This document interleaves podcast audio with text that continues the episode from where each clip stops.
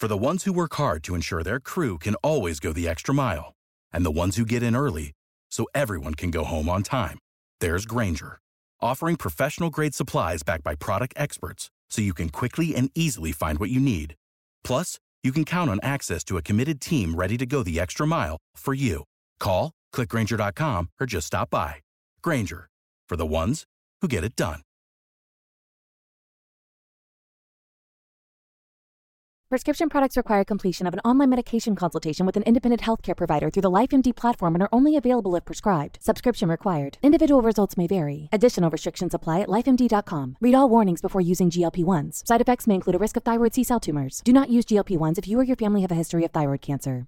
If you've struggled for years to lose weight and have given up hope, did you know you can now access G L P one prescription medications through LifeMD? LifeMD is now offering eligible patients online access to G L P one s, the breakthrough prescription medication that can help you lose body fat and weight. Listen to what people are saying. You just take your shot. It doesn't feel like you're on a diet. What I wasn't expecting it to do was to shut off the food noise. This was life-altering, and if I can do it, I feel like anybody can do it. And here's the best part. Your insurance may cover one hundred percent of the cost of your medication. So go to try life M D dot com to have your eligibility checked right now. Get started today at try life M D dot com. That's T R Y L I F E M D dot com. Hello, everybody, and welcome to another brand new episode of It's My House podcast. I am, of course, as always, your host, Chris Dees. And, you know, in this day and age, the word legend gets thrown around far too easily, far too often to people without really any weight to back it up. But today's guest is the only fitting way to introduce him. He really is a legend of the industry, making his debut very nearly forty years ago. So, you know, a real, real long-serving member of the um, of the locker room. Wherever he's been, he's always been at the top tier. One of the most entertaining characters and gimmicks in W W F history. One of my favorites growing up is, of course, the one and only Mister Al Snow. Al, thank you so much for joining me, man. How are you? Thank you for that wonderful introduction. That was uh, great. Yeah, I pride myself on my intros. I'm always told they're really good. I just hope the yes. uh, hope the interview is is as good. Um, well, how are things with you, man? How, how's everything over in America on your side of the pond?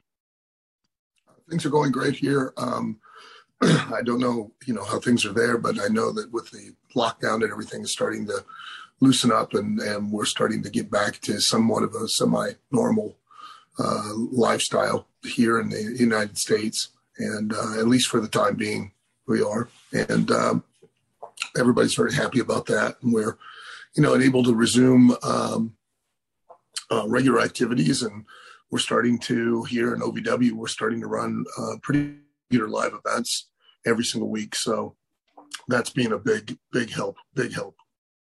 Yeah, yeah, absolutely. Yeah, things things for us in the U K, as you say, they're just about getting back to normal now. It's the, um, today's the eleventh of July, and we've got the date of the nineteenth, which is when everything is meant to be, fingers crossed, back to normal, no masks, everywhere reopened. So we're just, we're just there, just over yeah. the horizon now. You can almost feel it.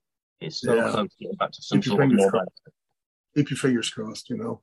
Absolutely, absolutely. Just hope it doesn't happen again. Um, but anyway, yeah. we're not here to talk COVID. We've talked enough about yeah. COVID over the last year and a half. It feels like a lot longer than that. Um, right, man, let's get straight into it. Obviously, as I said, one of my favourite wrestlers growing up. You've been in and around the industry for the for the better part of forty years now, and made your debut in eighty-two. Yes. Obviously, since since becoming a name, since becoming well-known, you you have pretty much always had that tag of being a jobber, or one, one of one of the most iconic jobbers, up there with the likes of the Brooklyn Brawler for me. Um, but it's, it's I wouldn't interesting. Exactly, I wouldn't. My apologies. Um, I called myself that, but quite honestly, I was never really a jobber. I mean, I was. If you think about it, I held three titles in W W E. I've held numerous titles throughout my career. Uh, I, uh, you know, had a bad attitude at the time and was, and had deemed myself as such, but uh, I actually wasn't. And, and the yeah. real term jobber um, came from back in the day. Um, if you were a, a talent um, that you made, you made uh, your living off the live events, you, and as a result in the territories, they didn't pay you for T V. Um, if you wrestled on the T V, you were, that was to your advantage because it was a commercial for you. It allowed an audience to know basically who you were, and, and now your your name on uh, a form of advertisement would would be a per, would be a reason why there were a percentage of people in the building that you would get paid based off of that. Um, a jobber was a guy who wasn't going to go wrestle the live events in the territory. He just came in that day um, for T V and nothing else. Hence, he was doing a job, performing a task, and he was called a job, you know, a job guy or a jobber because he just came in for that day and was paid and then left. He didn't, he didn't make his money off the live events. So, you know, I try to educate people on what the terms, the terms actually mean. And, and, um, you know, uh, not to say, I mean, I would love to have had a, as long a career as uh, the Brooklyn Brawler did. I mean, he, you know, he stayed in W W E probably, probably as long as I've been in wrestling. He's, he's, he had been in W W E. So, you know, that's a remarkable accomplishment to stay in any one given territory for, you know, that length of time. It's pretty amazing. Yeah, absolutely. And that's what I was going to lead on to, because people misunderstand and people have this, this, this idea that you were a jobber. But if you a very, very quick look at your your statistics, your your match record, you won just under five hundred matches and only lost just under six hundred. So that's by no means, yeah. you know, it's not like the losses massively outweighed the wins. So to me, that wouldn't say, you know, jobber as as people have come to to think what the term jobber means. So you actually had quite an impressive record. You know, that's that's nearly a, a zero point five ratio, isn't it? Not bad, you know, but wins and losses in wrestling and professional wrestling don't don't matter either way. No, what matters no, is, you know, whether or not I can convince somebody to want to pay to see me. And, um, you know, that was during my time in wrestling. That was where in my career, that was where I made the mistake. I focused more on at one point, you know, I got very, I was very immature and very, uh, got a very bad attitude because I focused on the wins and losses, and, and, those are real relevant. I really shouldn't have, but, uh, you know, I, I've had a great career. I've been very blessed and um, um, gotten to do what I love to do for as long as I've gotten to do it. And nobody's yet to figure out that uh, I have no clue what I'm doing. So, you know, as long as I can keep that up, I'll keep going. Well, you've done it for forty years, so that's pretty good. Pretty good if you don't know what you're doing. Uh, what um, you, you you say that you were you were arrogant at the time. Like, why, if, if you knew that wins and losses didn't matter, why why were you so focused on on, on that side of it? Well, I think um, a lot of talent get caught up in that um, because they, if they don't win or win on a consistent basis, they feel like they're being buried, that the audience will uh, view them as, as something less than, um, when nothing could be further from the truth. You know, they're, um, when you go out there, and you're in the ring, whether you win or lose, it's it's uh, in the terms of vernacular of the wrestling, um, it's your opportunity to get yourself over, meaning to connect with that audience and make them want to see you again. And, you know, you don't have to go over, meaning to win, to get over. Um, you know, there are plenty of people that, you know, if you, uh, a good example would be Tommy Dreamer in uh, E C W. You know, he, uh, you know, he didn't win a match the whole time he was in E C W for until there at the end. And he fought, not wanting to win it, beat. Um, he didn't want to win the, the E C W title, and uh, um, screw up his track record. But he was massively over in E C W as the, you know, as Tommy Dreamer. And, uh, you know, that just goes to prove that you don't have to necessarily win to, To, you don't have to go over to get over. So yeah, absolutely. And and like you say, that's that's a that's a great way of summing up probably the most iconic part of your career, which was obviously um when you had the head character and the head gimmick. Um I know over the years, man, you must have spoken about head to death. Every interview, every podcast you've ever done, they must want to know about about head. But um for me, as a fan, as I say, as a fan of you and as of Head during that period growing up, that's really when I got into wrestling. So I've got a lot of fond memories of that time. Um, sure. What I've always wondered about Head is we've seen gimmicks like that come and go, which have never really matched up to being as popular or as over as as Head was. Why do you think that Head was so popular? Was it was it you? Was it the gimmick? Was it the way the fans responded, or was it maybe the writing at the time for the character? Um, it was quite honestly it, it, the the reason something like that works and works well is because uh, just like in Steve Austin's case, or Vince McMahon's case, or um, you know, Undertaker, or Goldust, or um, you know, Triple H, um, you know, they, people that have, you know, the, the one thing I always tell every young wrestler is that the the most valuable thing that you have to learn um, is who you are, and and be able to have an audience describe you in a sentence or less. For instance. um, you know, if I say beer drinking, ass kicking, um, redneck, you know, I'm talking about Steve Austin. And, you know, or if I say evil asshole of a boss, you know, you know, I'm talking about Vince McMahon. Yeah. Um, and that is key. But in order for it to work, with, uh, wrestlers are not actors. Uh, a lot of people claim that today, and they say that the wrestlers are playing a character, and they're not. Nothing could be further from the truth. Steve Austin is Steve Austin. What you see when he walks to the ring is Steve Austin. It's just that aspect of his personality. He turned up full blast.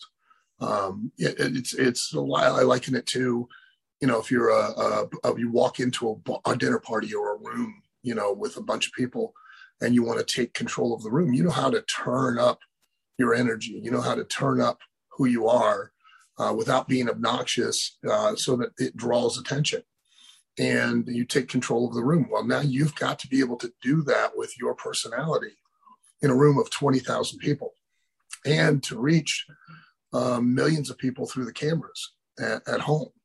And, um, you know, that, that, uh, that means the one thing is you've got to be able to turn that up. But the most important part of it is it has to be real.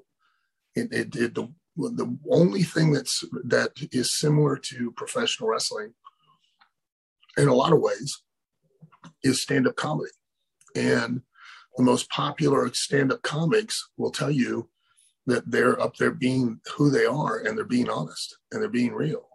You know, even, um, uh, uh, you know, comics who uh, they create a, a persona, an on-stage persona that that's, Oh, that's not really who they really are. Um, they they still it's it's an aspect of who they really are, and it's a, it's something that they can turn that volume up on and project the energy so that that live audience can connect with it.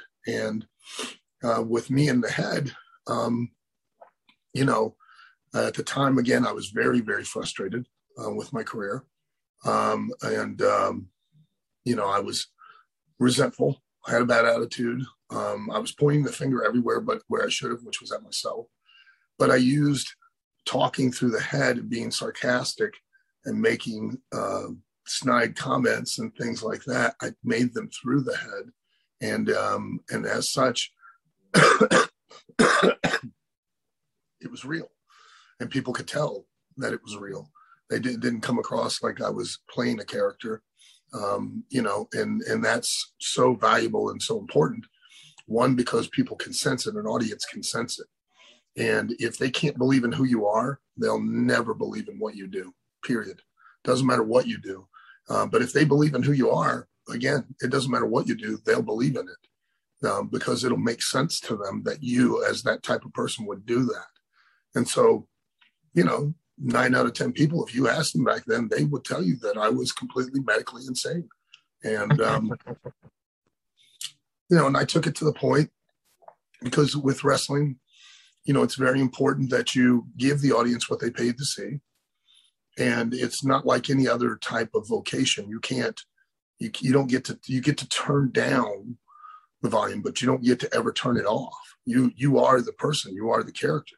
And, um, you know, I would go to dinner after shows or go to breakfast, and you know, when I was on the road, and I would take the Head into restaurants and sit there with it and order food for them and me, and we'd argue and have conversations. And you know, I got I got asked to leave a lot of public places because, you know, it was creeping people out. But, um, you know, it, I did that because if you and your family were in there and you see me, and then next Monday night, you're flipping through the T V channels and you see me come out, you're like, hey, look, there's that crazy guy. Remember? And you believe I'm really insane because, you know, I'm, I've been sitting there talking to the head the whole time. I love that. That's fantastic. That's just taken the character to a whole new level for me. I had no idea about that. That's brilliant. Um, do you do you still have head now? Do you still talk to head at all? Oh, of course, yes. I mean, come on. It's not like you can end a relationship like that, you know. No, no. You know, the, we're never parting. We're never going. We're never going our separate ways. You know, we'll we'll just stay together till our dying days. You just don't get. I think obviously even even the guys that try and keep kayfabe alive these days, because it's all because it's all through social media.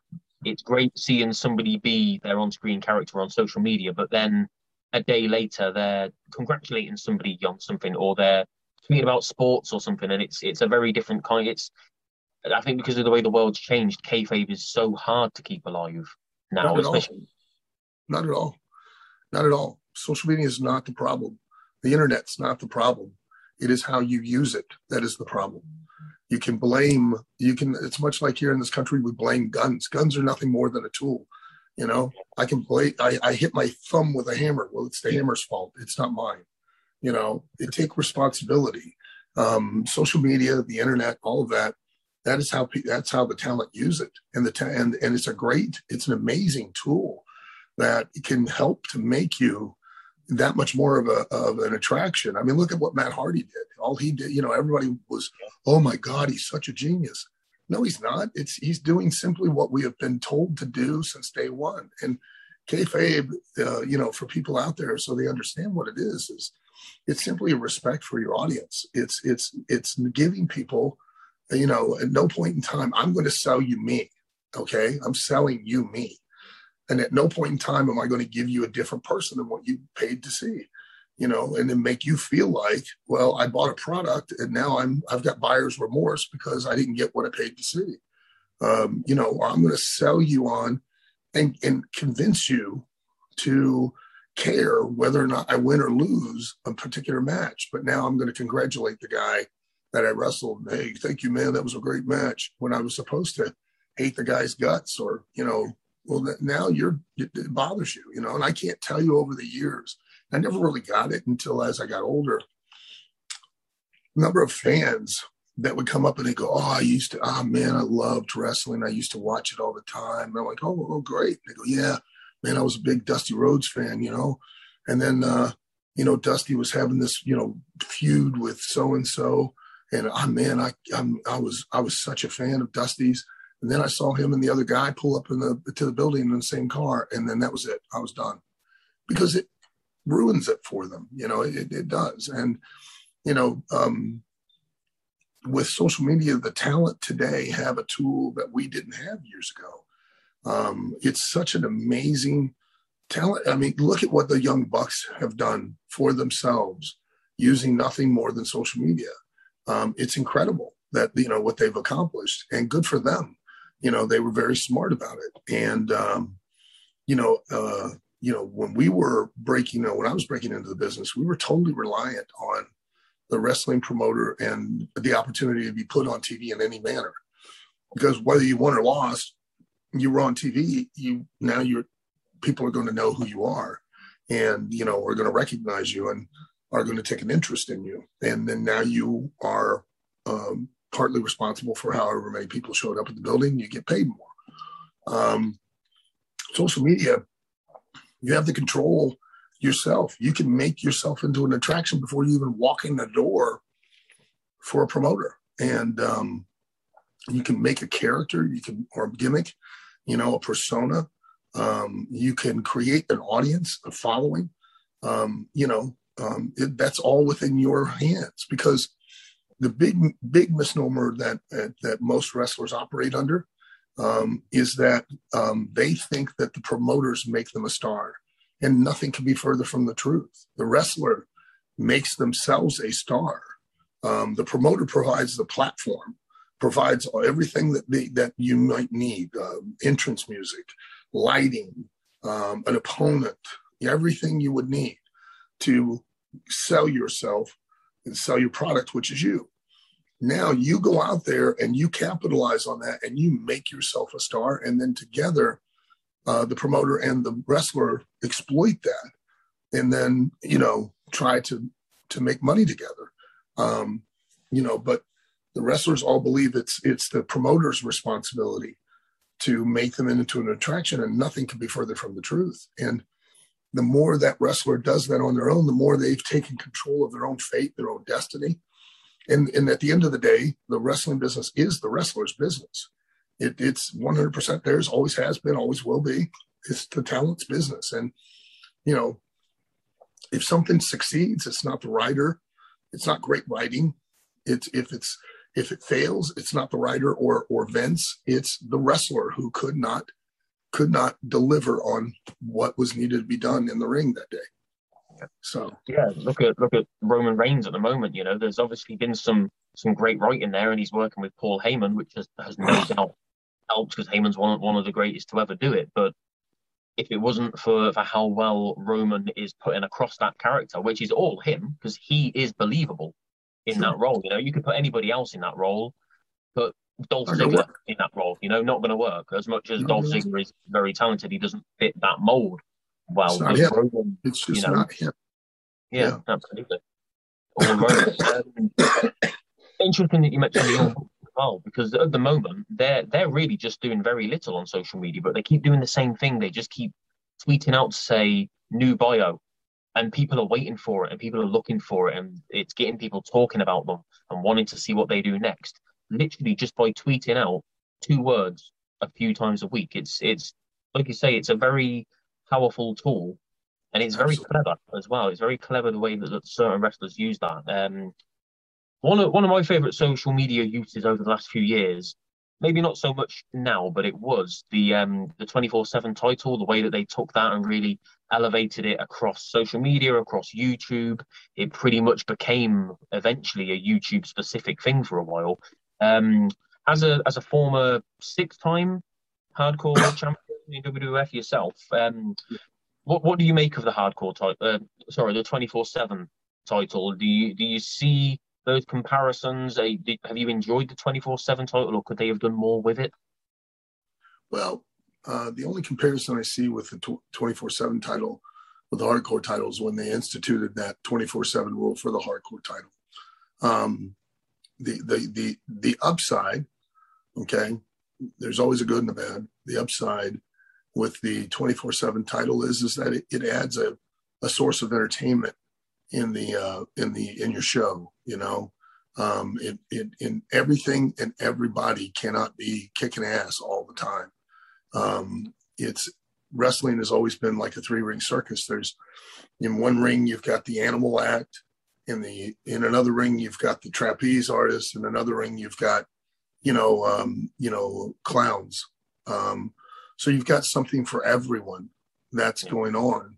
And on a wrestling show, that's the way it should be. It can't be all just two, two or three hours of, you know, oh, I'm going to kick your ass. Uh, you know, there's got to be a little bit of levity and entertainment, and but done in the right manner. And, and the twenty-four seven title allows that.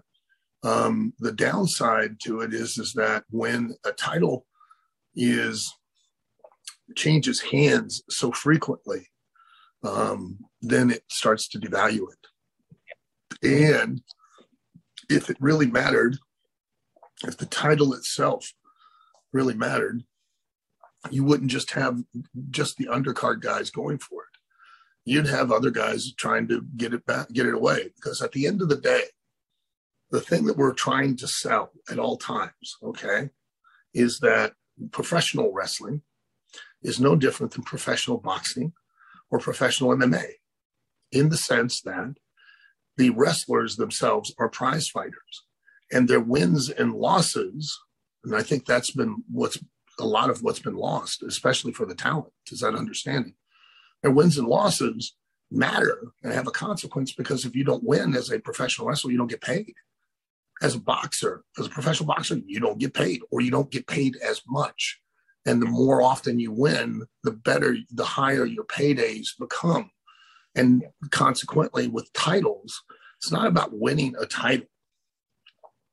It's about winning the title so that now you get you get better paydays. If you're the champion, you know, instead of just getting paid, I don't know, we'll just say a hundred bucks a night. Now you're getting paid five hundred a night, or, you know, depending on the, you know, for the twenty-four seven title, it's the lowest, you get paid five hundred a night. You know, if you're the Intercontinental Champion, it's a thousand a night. If you're the, you know, tag team champions, it's twelve hundred. Um, if it's the heavyweight title, it's, you know, it's two thousand dollars a night. Well, if it were real, let's face facts. Hey, I, I you know, I don't have a title right now. Yeah, I'm going to go and I'm going to win the twenty-four seven title. I'm going to go take it and take my shot to get it. And I don't have to be at the bottom of the card to do it. And if they would in, if they would integrate some of the other talent into those things, then the title itself would mean more, and therefore you could do more with it. Yeah, no, I fully agree. And maybe have it appear across all shows as well, because it seems to be just specific to Raw. Those yes. guys that that tend to be around that title scene, a lot of them keep getting released, so there are less and less people to vie for it. But I completely agree. I think... Um, Oh, I can't remember who it was, but I remember there was something that happened a while ago where a wrestler, sort of more towards the middle, middle to higher end of the card, literally looked at the belt down on the ground in the ring, and, and just didn't care, didn't didn't go for it. And when I when I saw that, I just thought, like, why should I care about it then? Correct, because they you they have they have made the title irrelevant, so the people that are holding it are irrelevant as well. And that that's the wrong thing to do. You know, they should have, you know, the t- the, the the talent should have, oh, crap, it's here. I'm going to get it, you know, type of thing. Not, you know, and then it would have really meant more. And therefore, what they did with it on T V would be even more entertaining for you because you would care about it. It would matter. Yeah, absolutely. Absolutely. Um, right. So, moving on from the twenty-four seven title, but keeping things still quite relevant. We mentioned Roman there. You're obviously keeping up with, with wrestling and what's going on at the moment. Are, are, are you still like really up to date? Do you still watch wrestling? Do you do you watch everything going on, at least within W W E? Or how do you feel about the industry at the moment? Well, I don't really. Um, I try to keep up as best I can, but I'm so busy with O V W. It, yeah. it really makes it limiting my amount of time that I can uh, watch someone else's show. You know what I mean? Um, yeah. As far as the industry as a whole, um, I'm probably going to say controversial stuff here. It's going to upset people, which will be good for you because it'll draw attention. Um, the most misused term in wrestling today is um, work um, or worker. People use the term. A lot of people use a lot of terms that they don't really know what they are or what they really mean. Yeah. Um, yeah. And, and and that means even the, the wrestlers themselves. Um, there are no workers in the wrestling business anymore. Um, not this generation. Um, and, the, and the way, the reason I say that is if you understand what the term to work really means. You know, I hear it all the time. Oh, he, he's a, he's a, he's a really good worker. He's a really good worker. Oh, is he? Yeah, he can he can do a lot of stuff. He can really go. He can really go in the ring. He's he looks really good. But that's not work. Doing physical moves is not working. That's performing. Okay, a work in the truest term of it, to work you, to work someone is to make you believe a lie. It's a sham. It's a con. It's not the truth, okay? There's only one lie in professional wrestling, only one. There's always, there's never, it's not fake. The only fake thing that has ever been in professional wrestling, the only thing that we are ever trying to convince you of as a fan is that we as are out there as competitors trying to win and trying not to lose. And every single thing we do is centered around that one simple concept. We're no different than M M A or in boxing.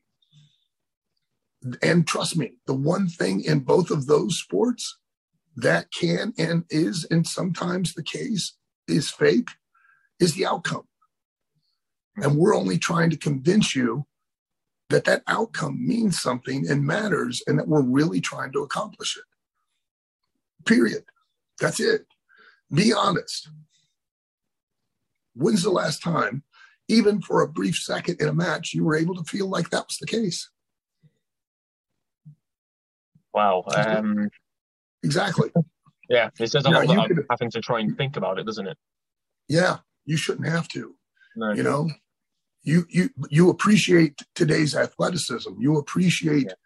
today's moves, but let's face facts. When they do it, they're not trying to convince you of why they did it. They're trying to convince you of what they did. Mm. Yeah, yeah. Why do you think that's? Why do you think that's changed so much over the years? Is, is that that just yes. a mentality within the wrestlers? Is that is that the bookers? Is that the, the writers? Is that who who that's made that happen? One is a lack of understanding and being taught from the ground up that that's ultimately what they're trying to do. They're not taught that anymore. They're taught what to do. They're never taught or explained that they have to convince somebody of why they did it. Yeah. So they don't know. Yeah. Um, the other reason is because too many of the wrestlers allow those who have no real knowledge, the, the um, writers of newsletters, Uh, fans that have no real knowledge. You you have an incredible access of information, wealth of information about any topic you want to have nowadays. But in order, th- this is a reality. This isn't my opinion. This is a reality. Um, in order to have real knowledge about a topic, you have to have a commensurate amount of experience. If you do not have experience, I don't care how long a fan you've been of wrestling. I don't care. That means nothing to me except for the fact of my gratitude, because without you, I can't have a job. Okay. Mm. But you're not, you don't have any real knowledge. You have no real understanding of what it is I'm doing or why I'm doing it, because you've never done it. That's like saying, you know, if I get sick and I go to the doctor and I've watched a thousand medical shows and I'm a huge fan of medicine, I'm not going to tell the doctor how to fix me. Yeah. And if I, if the doctor listens to me, well, he's an idiot. Because I don't know. Because here's a, here's a fact. You can attend medical school, and dependent upon your area of expertise, you can go anywhere from eight to twelve years. Once you graduate from medical school, you are not a doctor. You do not get that title. People think you do. You don't. You now need to do complete a certain amount of residency, which is actual hands-on experience supervised under a doctor who has knowledge. Now, between your your information you've acquired over the eight to twelve years that you've been to school and that actual hands-on experience coupled together makes you have real knowledge and gives you the title doctor. Same goes for any other topic in the world today. Simple as that. Just because you have access to information does not mean you have a real knowledge of that topic. And you certainly do not have more knowledge or have real knowledge in comparison to someone who does it for a living. It, that's insane. But too many of the talent now are performing for, here's the other reason. The talent aren't performing for you anymore. That's a fact. They're not going in the ring and wrestling for you. Your opinion, your opinion doesn't matter. They are wrestling for each other, trying to impress each other. And they are wrestling for that small group of people that write a report and give them a critical acclaim and say either it was really a good match or it was a bad match. It, that's the truth. That's why the talent are so caught up in today and in the locker room, uh, calling every single second, not living in the moment, not reacting to each other, to the referee, not interacting with the audience like they used to. They're so concerned that they're going to forget the next thing that's coming up, and they're scared to death that they're going to make a mistake. It's not that you'll notice it, because you won't. It's that somebody in the back will notice it and will call them out on it, or someone who's writing a report will notice that they made a mistake or they did a botch. You can't botch anything unless you expose the wrestling, the lie. If you ruin the illusion. That's the only way you could make a mistake in the wrestling ring. Otherwise, there's no other no way to do it. It's not possible, because you can you make and create everything you want to make and create, and you're only limited by your own imagination and creativity as long as it's within the context of a competition. As long as you're trying to still win and not lose, you can't make a mistake. But today, the talent are more concerned about what the opinion of the other talent are than they are about you. And I can I can go a little further.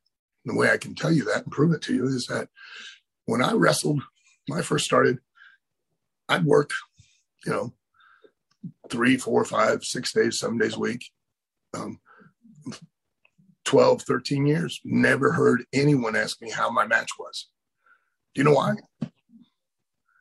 Nobody said, hey, how, how, and I never came back through and, hey, did you see my match? Did you see my match? If I, if I asked someone if they saw my match, it was because I'd asked them, an older vet, to watch it um, and tell me what I did right or wrong. Okay. I never had that question, never came up, because it was assumed that if you were on the card, y- your match was going to be good enough, or else you wouldn't get booked again. Yep. All right. The only question that was ever asked by the talent was, what's the house? Because we derived our income from how many people showed up. And the more people showed up, the better we got paid. We didn't have a guarantee or even a downside guarantee. First W W E, W W F contract I signed back in ninety-five, I was guaranteed twelve dates, which were all T V dates, at one hundred dollars a date.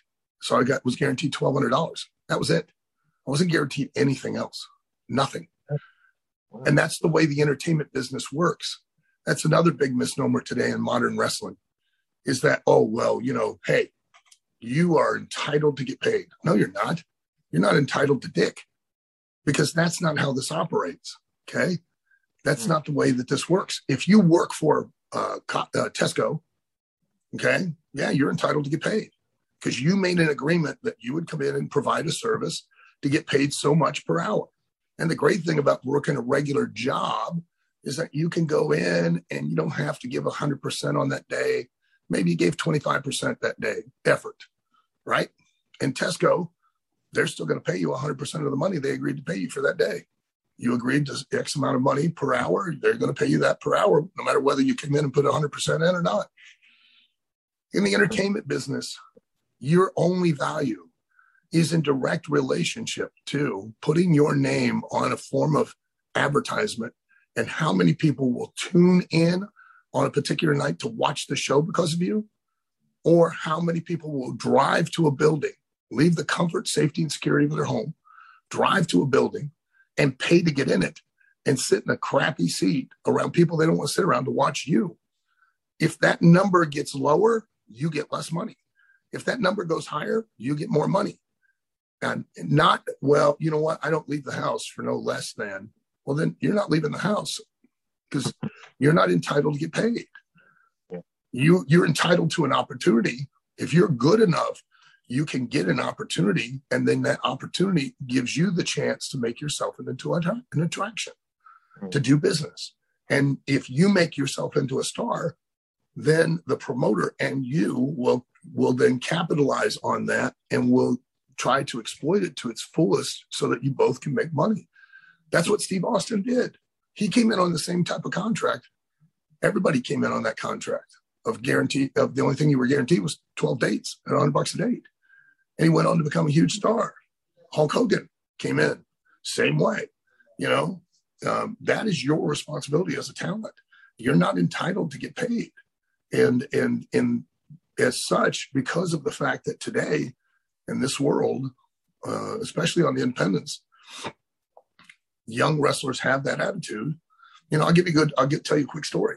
Um, my daughter dated a young man that was a wrestler. I advised her never date wrestlers, but, you know, But he was he was a good guy, um, and he asked me for advice. And he said, you know, I've um, con- a promoter contacted me, um, wants me to come in, and I told him, you know, he you know he's uh, he said we start everybody out at, at uh, forty dollars, you know, forty quid, which was you know in Eng- England's probably sixty, um, sixty pounds, right? And uh, he said I told him I couldn't do it. I needed at least fifty. And I said, and he said, did I do the right thing? I said, no, you didn't. He goes, why? I said, why do you think? He said, well, I need to pay for, you know, petrol to get there and back. I need to pay for food, and I, I got to make some money. I said, let me get this straight.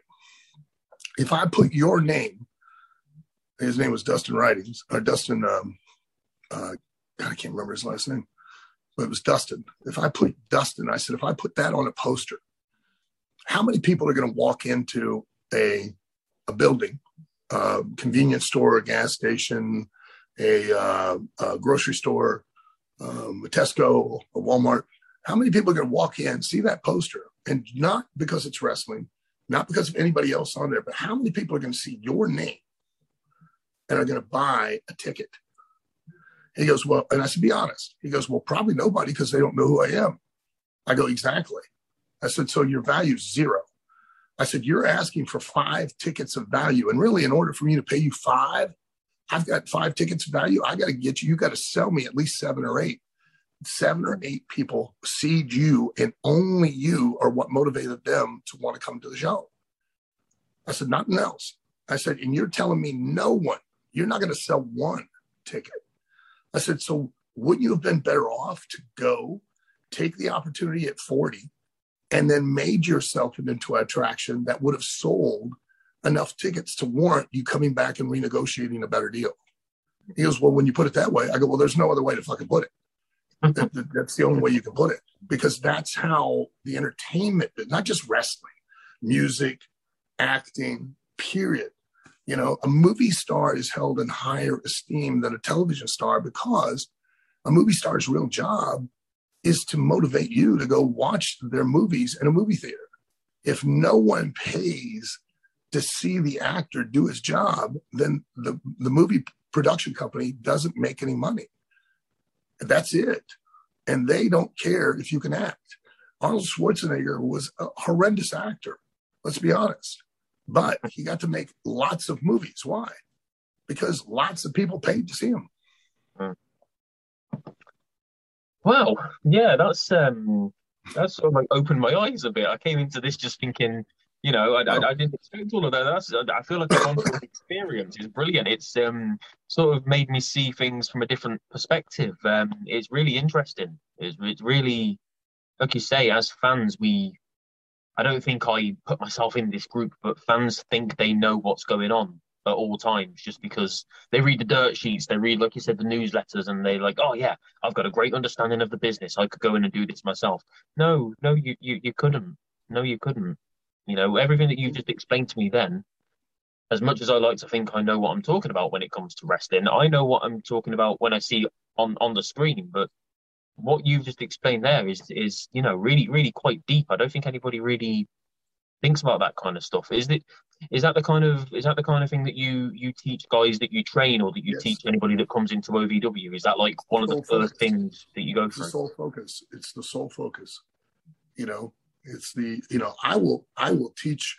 I know how, because when I broke into the wrestling business, there were a lot of at that time there were. There were um, not what we would call performers, but there were shooters and there were hookers. Hooker, a shooter is an amateur wrestler, shoots in on you, takes you down, ties you up. Hooker is a, a person who hooks holds. That's a catch wrestler, which is, you know, really what professional wrestling is, and and tries to cripple you, tries to break things. So I spent a lot of time with with guys like that. So I I've forgotten more switches, reversals, escapes, takedowns, you know. Um, holds, you know, catches, hooks. Um, and I do teach people. I'm very, I've broken it down into three classes. There's beginners, there's intermediate, and there's advanced. And you learn specific skills that allow you to help you understand how to learn the next set of skills in each class.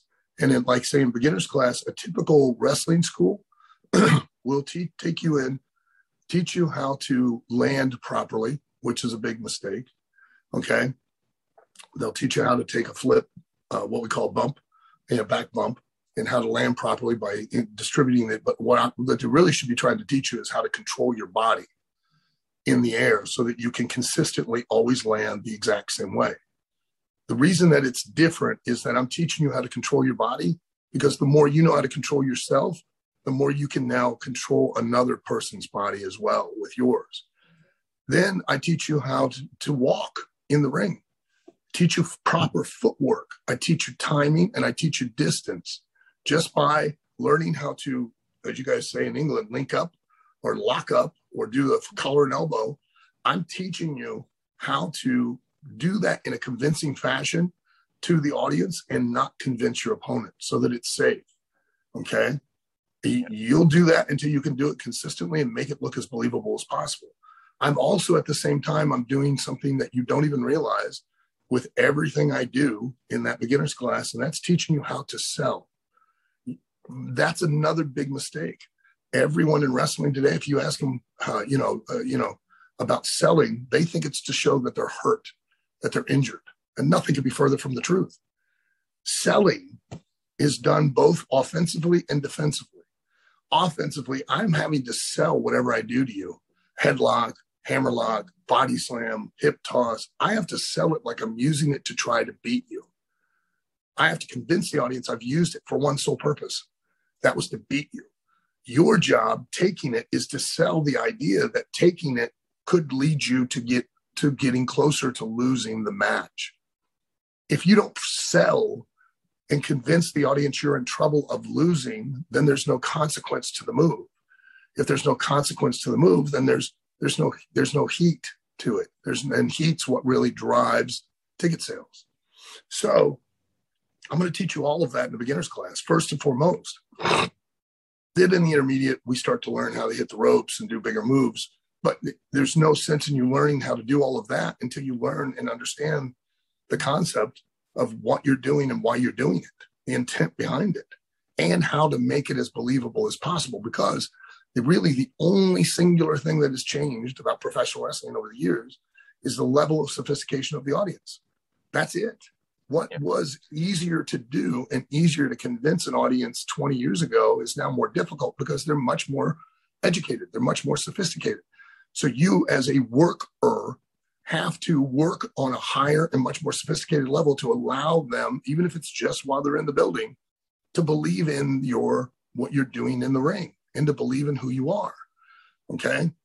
At typical wrestling school, in the first two weeks, you learn how to take a bump, you learn to lock up, you start putting on some rudimentary holds and do a few switches, and you're already hitting the ropes.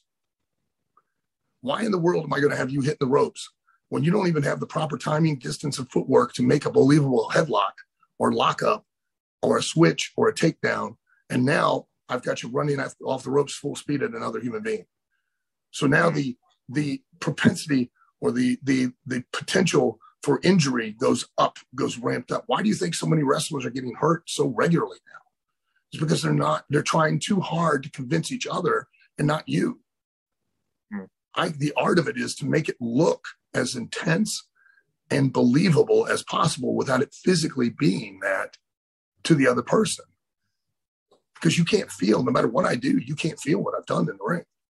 And and and that's why I can try to, me trying to sell you on what I do, not why I do it, will always fail. Because as far as you're concerned, because you've never been in a wrestling ring, you think that ring's a mattress or a trampoline. And that because it, it bounces. And it's it's easy, it's soft, and nothing could be further. That ring is like a piece of concrete. The only re, the only thing it saves us is that it does have flex to it, it has give to it. But other than that, it hurts physically a lot every time you hit it. And and so we're never going to convince you of what we do because you've only experienced about seven of the things that we do in the ring. And, and we don't sell those anymore. We don't react to those. We don't interact with those. You know, um, we completely ignore the referee, you know, um, at all times. And we don't interact with him. It, it you know, and I, and I always say this because I, a lot of contemporaries and a lot of people argue with me that the wrestling business has changed. And I'll tell you this, if it has, which when they say that it's changed, what they're really stating to you is that you, the fan, no longer are paying to see what I claim that you're really wanting to see, okay, where we try to convince you of the lie. They think, and they really believe, that you're paying to see the just the athleticism and the moves and not the consequence of them. So I always ask these four questions, and I've yet to get an answer from them. And that is, if it's really that's the case, if really you, the fan, are just paying to see the moves, okay, then answer me this. Why am I paying for a referee to be in the ring with you? Why don't you just have your entrance? Why don't you go do your moves? Because there, no one's doing them to try to win anymore. Yeah. You know, just go out there and do your stuff. You know, no, you ignore the referee anyways. Uh, why am I, why am I spending so much money on championship titles? Why? If, if the audience isn't there and doesn't care about the, you know, they're not there about wins and losses or, or heel or babyface or, you know, uh, blue eyes and heels. They're not there for that.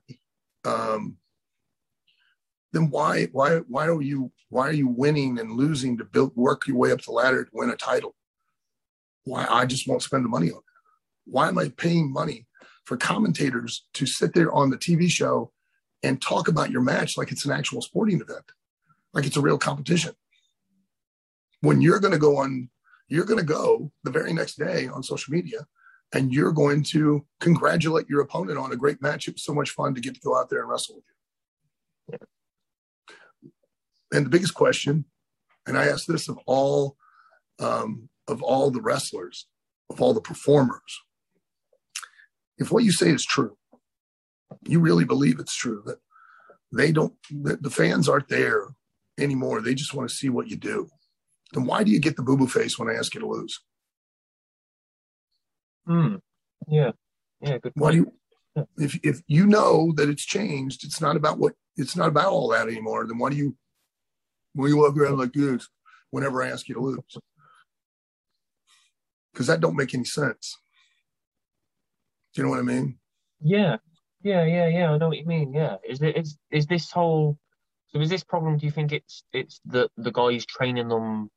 Is is it a, a, does the fault lie with the trainer for not teaching this stuff, or is it just the wrestlers learn it but both. Then choose to ignore it and, and just do their own thing? It's both. Oh, it's okay. both. It's both. You know, it's been lost. Um, the focus has been pulled away um, because everybody believes that only just recently um, was it made aware, fans were made aware uh, that wrestling is predetermined. And, and in the United States, fans have known that since the nineteen twenties, definitely since the nineteen thirties. But why did they, by the thousands, continue to pay to see it? Well, I would hope you know that magic's not real. So why do thousands of people continue to attend magic shows each year? Yeah. Uh, you know, here in the States, Criss Angel, uh, a very popular magician, has his own, you know, Uh, room at the Luxor Hotel in Las Vegas, and and um, had a television show for years. Well, you know, do you have any idea how much it costs to produce a television show? You know, um, why in the world would they do that and make that kind of an investment if they didn't believe there was an audience? But an audience for some for something that everyone knows is not real, that he's not altering reality, he's not defying physics or redefining physics or defying gravity. He is, he's performing an illusion because he's so good at it. And he doesn't ever, ever, ever expose what it is or how he did it. He leaves that mystery. That's part of the fun. And with wrestling, the more you, familiarity breeds contempt. The more you know about something, the more contemptuous you become of it, the more information you have to it, because you don't have the experience to have real knowledge or an understanding of what it is that's really going on. So you assume that you do, and you become contemptuous of that very thing that you used to enjoy so much. And by by giving you too much access and giving you too much information, we have allowed you to become contemptuous of the very thing that we're trying to allow you to enjoy, and making our jobs, which are really are the hardest jobs in the world. The hardest job in the world is to motivate someone to come leave their house and pay to see you. It always has been. And, um, and now we're making it even more difficult because now we finally get you to believe or care enough about an outcome of a particular match But then we go on social media and we do the exact opposite, and expose that we're not really the person that we said we were, and that we're not really in the situation that we said we were in. And now why, where's the motivation and the, and the emotional drive for you to want to come and see it? Yeah. Yeah, absolutely. That's like I say, like I said, right back at the start, like I, I I'm on Twitter most days, just, just checking out what's going on within, within the industry, within the business. And I'll see guys who, a month ago, hated each other and had a blood feud or whatever you want to call it, congratulating each other on the birth of a child, or, you know. And that's okay. You know, you've got to understand too that it's just, it's no different than real sports. You, you'll see boxers that'll go out there and, you know, they're in a, uh, you know, not necessarily a feud, but they're, they're definitely, you know, comp- competitors, and they, you know, or football players, you know, uh, soccer, rugby. I mean, you're going to have athletes that on the field or in the ring are going to behave and act a certain way against their opponent or against their opposing team. But then off the field, because they're professionals and it's just a job, they, they certainly can interact and, hey, congratulations on the birth of your kid. You know, I still don't like you, but, you know, I'm not going to be a dick. You know, that's that's the thing that, you know, it's, unless you're in some kind of blood feud where, you know, I, I punched your mom in the face and kicked your dog, and, you know, you're not going to go on, you're not going to go on Twitter and, and congratulate me on the birth of my kid. But now if we just wrestle and I don't like you, or I, or I'm competing with you, and that kind of stuff, you can, that's fine. You know, that's like, you know, meet and greets and, you know, autographs. Heels can sign autographs because in real sports, there are real heels. You know, in real life, there, there are real heels. And they don't walk around all day. You know, the M J F's a great, you know, great example. I mean, he never stopped selling who he is, you know, and so you can believe in who he is, you know. Um, he, he's, he, you know, and it, it's nothing new. It's not like he's reinvented the wheel. And that's why I encourage everyone to do it, you know, because look at the success he's having, all because, you know, you can buy into and believe him as a as a, a character. And you can describe who he is, too, to your friends. There's this guy, he's M J F, he's a real dick. He's, you know, he never stops being an asshole. So, yeah, you know, um, and you can do that. It, the problem is, is, is Monday Night Raw, you know, two guys are, one guy's got a hold of another guy, and he's choking the life out of him. And then Tuesday on social media, they're, they're, they got a picture and they're arm in arm hanging out together, or they're doing a TikTok in the backstage and they're dancing and laughing. Yeah. Well, you know, Bob Holly killed Pierre the Deerhead. And then the next day, um, you know, we're back there, both of us holding it, laughing and joking. And, you know, well, now you, then why do I, as an audience member, give two cares about what, what happened? Because clearly yeah. you don't. Yeah, yeah. Braun Strowman and Roman Reigns, that, that sticks out for me. They were having a great feud a couple of years ago. I think it was two thousand seventeen or eighteen. Brilliant. Just going out there to destroy each other. And then literally, like you say, within a few days, there's a photo of them on Twitter. They're on tour somewhere. somewhere. I think it might have been in Italy or something. Just just laughing, laughing and joking and, and messing around together. And, you know, even even as a, a fully grown adult, nearly thirty-two years old, and I know it's not real, and I know that they are friends in real life, it's still a little bit disappointing to see, because I I I want kids, you know, I've I've got young kids. I want kids to believe it. I want them to to really believe that it's real, but they have such easy access to social media now. Young kids, they're going to see it straight away, and then that illusion is gone at such a young age, and that's sad. That's sad. It's not as fun. It's not as fun. And, you know, I a good analogy is, um, I always use the toaster analogy, okay? And it's it's because it's no different. A wrestler is a product, no different than a toaster. So you see a commercial, and you see it for this beautiful, brilliant toaster. It's uh, it's it's it's got sixteen slices, slicers, and it's got a bagel thing in the center, bagel gimmick in the center. It's all chrome. It's got thirty-two settings, and you're like, man, I got to get that. Especially you guys in England, you guys love toast in England. Yes, and and tea, and tea, you know. So you you love tea and toast, and you got to get it. It's sixteen slices in case you have a big party. You needs a lot of toast for a lot of tea, and you got the bagel gimmick in the center. So you can even, you can even yeah. So you go to the store. There on the on the shelf in the box with the picture on the front of the box is the toaster that you want to buy, and it's all chrome, thirty-two settings, bagel gimmick in the center, sixteen slices. You take it up, you pay for it. You get it home, you take it out of the box. Now the thing you took out of the box has got, it's only got eight slices, no bagel gimmick in the center. It's all black, and it only has eight settings, not six, not thirty-two. Are you happy? No. Why? Because you didn't get what you paid for. Yeah. Well, here's a wrestler every week. He's selling you on T V. I'm this guy. I'm this guy. I'm this guy. And I don't get along with this other guy. And you are buying it. You're buying the product until you now open up social media and it's no longer chrome. It's now all black. And you're disappointed. Yeah. You didn't, pay, you didn't get what you paid to see. Yeah. No, it's a good analogy. It's a good analogy. You may be hungry, and it's a good analogy. I need that toaster. I'm going to go and find that toaster now. Um, right, let's let's talk about, obviously, you talked about how you like to train guys and, and what the most important things are before training. Um, you, you're renowned as one of the best trainers in the business, in the industry. When when did you start to transition into to doing the training? Because I know that you were a road agent for T N A at the time, weren't you? So was training something that you always wanted to do, or or was it just just something something to try and then you fell into it? I'd opened up a school back in the nineties um, in my hometown of Lima, Ohio. And um, I trained people from all over the world. Um, and um, a lot of guys went on to have very successful careers.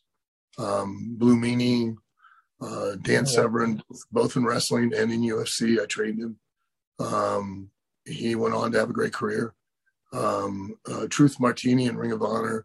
Um, there are a lot of people that I have trained over the years that have went on to have. D-Lo, D-Lo was one of my guys.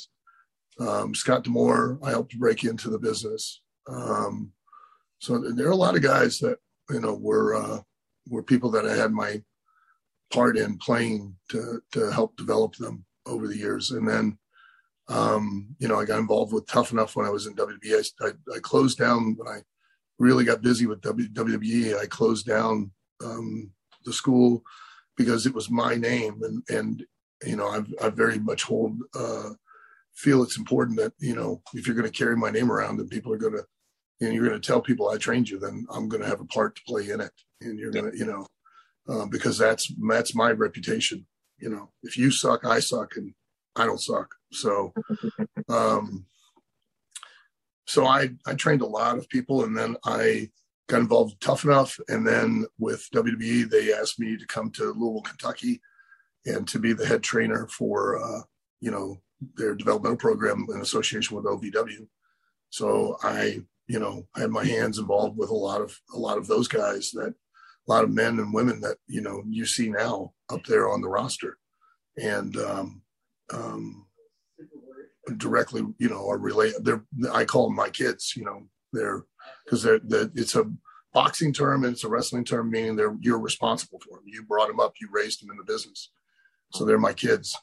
And um, um, then I, you know, W W E, we separated and I became a producer for Impact. Well, when I became an executive with Impact in regards to talent relations and television, I, um, created the developmental program for with Bruce Pritchard, again in association with O V W, um, um, for Impact Wrestling, and and I came up and wrote, directed, produced the T V, and helped uh, train and develop those talent as well, and um, and then um, you know, I came back three years ago and I bought O V W, and um, we're the only approved Uh, wrestling program in the world um, to be accredited as an actual trade school.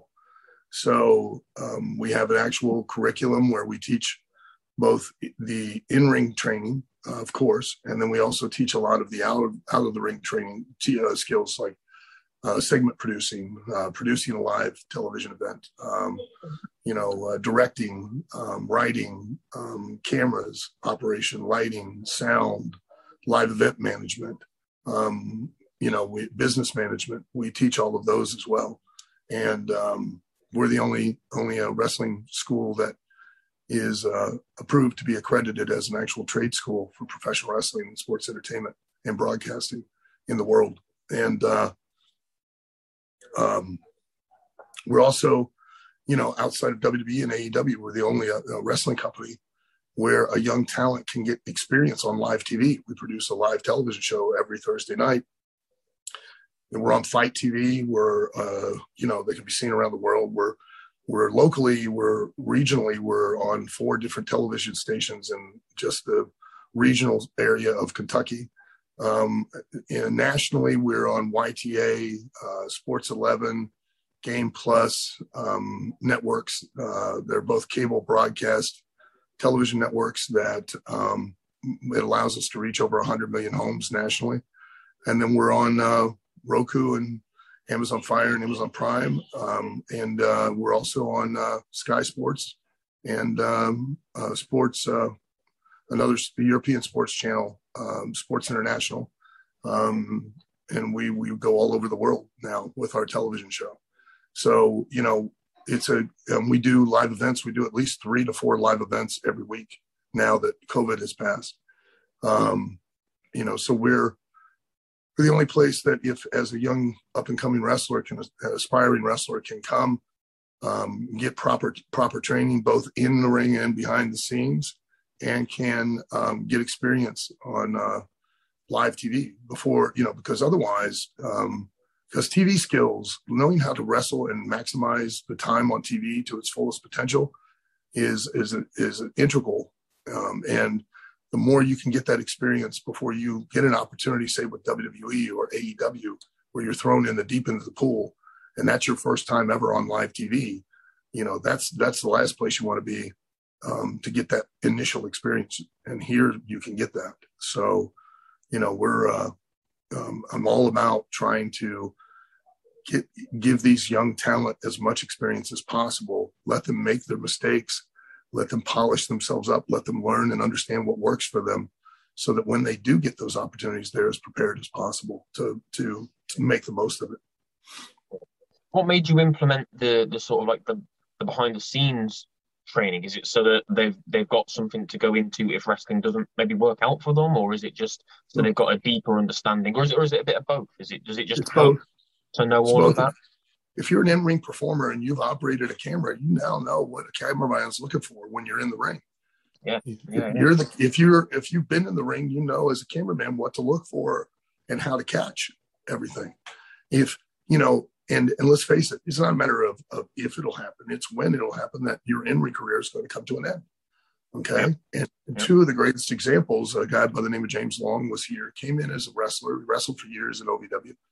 Uh, taught himself how to edit, how to produce, um, lighting, camera operation. And he, I got him hired in Impact as one of the production team, and he moved from Impact to W W E. He's now one of their top television producers for W W E.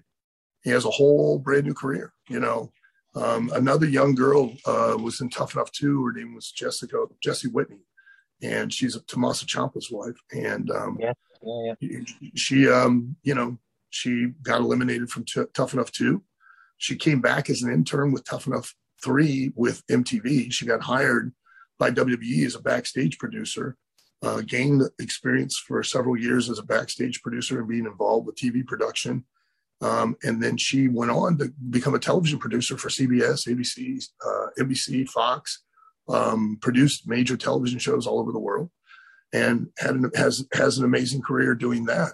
So they were kind of the inspiration um, for me, you know, that I wanted to give uh, wrestlers, you know, other skills, not only because it would perform, they would perform better and have a better understanding of what to do and why to do it, but also because now they have options and can be, you know, be able to take, you know, opportunities outside of the ring as well and continue to keep their career.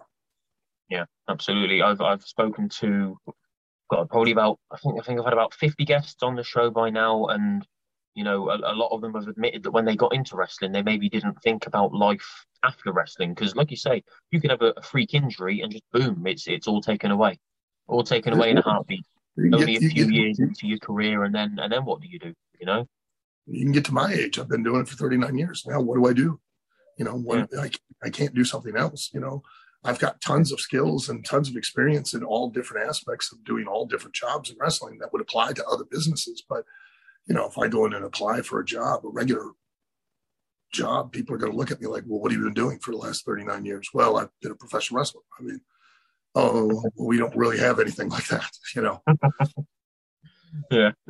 Yeah. You can't really just um, go back into a normal bank job or anything now, can you? You like you say, you've got to have that, that, um, safety net, I guess. So I um I spoke to Vicky Guerrero uh, just a few weeks ago, and she had done um medical practitioner training in the background while she was in in W W E, and, and so that she had that safety blanket just in case, you know, it was all taken away. I think it's I think it's important. It's really good that you you implement that. I, I had no idea.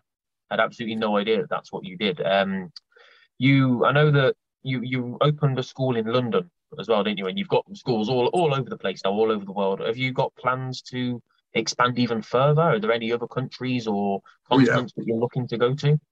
Yeah, I have a, an affiliate school outside of London in Surrey, and then I've got one in the Midlands, um, and then um, there in the U K, and then I've got one in Romania. Um, Hungary and Denmark, I think, because of COVID, closed down.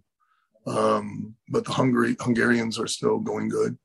Um, and Romania, uh, I think, is still going well as well. Um, uh, then I've I've got two in South America, and then I've got four here in the United States. So, you know, um, it's it's. I'm hoping to create a network of schools that, you know, work together, um, and then um, um, their training, the style can be different and will be, because, you know, the one thing is that uh, psychologically, you know, um, different cultures, like in South America, the audience is going to be different than it is in the U K. In the U K, it's going to be different than it is in Denmark. In Denmark, it's going to be different than it is in Romania. You know, there are going to be similarities, but in the United States, even regionally, the, you know, the, the audiences differ. And so what I'm hoping to do is to create a network of um, interconnected schools that are basically, um, as far as training and approach, are all exactly the same. As far as style, as far as, as performance, do their own way, but but core-wise, the basics, the fundamentals are still exactly the same, so that you, as a talent, you you can learn what you can learn from me. And you you can you can learn so much, but then you can go to Denver here in the United States, or you can go to Alabama, or you can, you know, and then, or Salt Lake City. They're going to do things. They're going to have a different way just because it's a different region and a different approach. But then you really, because we have, yeah, I now have a, a, a group of people, a network of people that are trusted, that I know. And I'll say, hey, you know, I've got this guy. He's really good. Um, would you be, have any opportunities for him over in the Midlands, you know? Um, yeah, sure. We got, you know, I need a guy, blah, blah, blah. Okay. You go over there and you, you start to learn exactly what works there and why. Um, you go to Denmark for a while, you go down to South America for a while, you know, not only does it give you an opportunity to see the world, but you also, now you've got all that experience and polish and understanding of what works, why it works, where it works, why it doesn't. And when you get an opportunity on a world stage like W W E, you are that much more ready to be an attraction and and and give W W E a return on the investment they're making um, that much quicker, so that you can now capitalize on that opportunity and move up the card as fast as possible. Yeah, yeah. Obviously, over the last year and a half, it's been it's been difficult. But do you do you get much time to go to the schools? Like, do you ever get to to visit London and actually? Oh, yeah. See what's going on. You, you like to get and around. I did, I did a lot more, but prior to COVID, but because yeah. of COVID and everything, it's it was very. I haven't gotten to it in ages. So, you know, but I do have plans on making trips again. Um, I always enjoy doing it. So, you know. Where um where is the school in the Midlands? Because I'm I'm actually in the Midlands myself. Ah, uh, gosh. Um, it used to be Slam Wrestling. It's now the A S W A. Runs under the A S W A banner. Um, and I can't remember the exact location of it. Um, but Luke Doughton is the uh, is the head of that. And um, you can, he's on social media all the time. You can, you can find it. So I'm going to have to look that up because yeah, I'm, I'm near Birmingham. Obviously Birmingham being the main, the biggest. Yeah, he's just, just outside of Birmingham, I think so.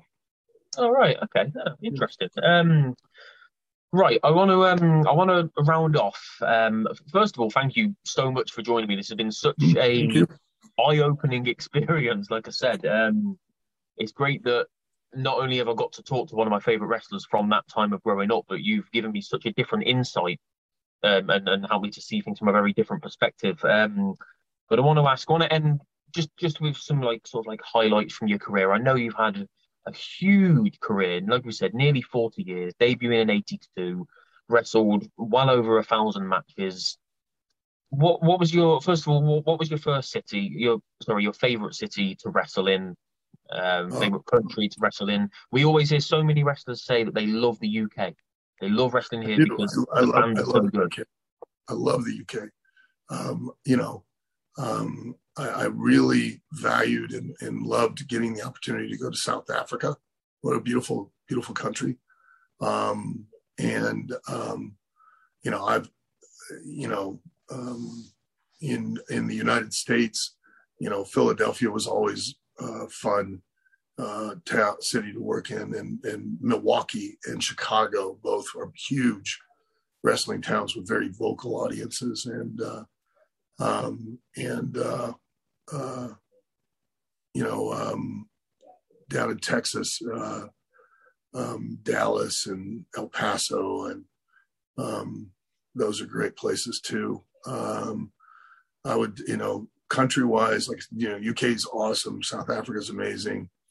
Um, you know, uh, geez, it's tough to to say, you know, what, what was my favorite country, but like, I'd st- I haven't had the opportunity yet to go to Russia. I would love to go to Russia someday, um, and um, go see more of Eastern Europe as well. I'd love to go see more of Eastern Europe. I, I haven't had much of an opportunity to see um, much of that as of yet. So, you know, um, um, that would be, that'd be um, fun. That'd be a goal for me with wrestling. Well, if, um, if, it, if it was difficult to narrow down a favorite favorite location, um, this one might be even harder after the amount of guys that you must have been in the ring with. But Are there, are there a couple of guys who you always enjoy being in the ring with the most? Anybody that you enjoyed working with? Oh, sure.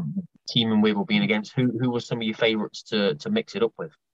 Oh, there were, there were, you know, it is hard because there's so many. Yeah. Um, but like, you know, Bob Holly was always fun, you know, very physical. Uh, Chris Candido, um, Chris Benoit. Um, uh, you know, there were, there were older ones that you got, you guys wouldn't know, you know.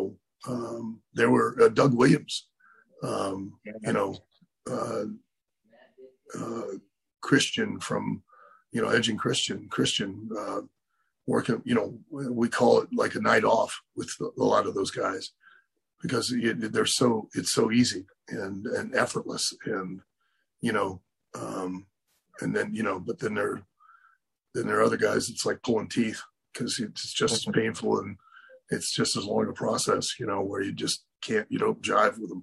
Regal, I used to love to to work with Regal. It was so easy.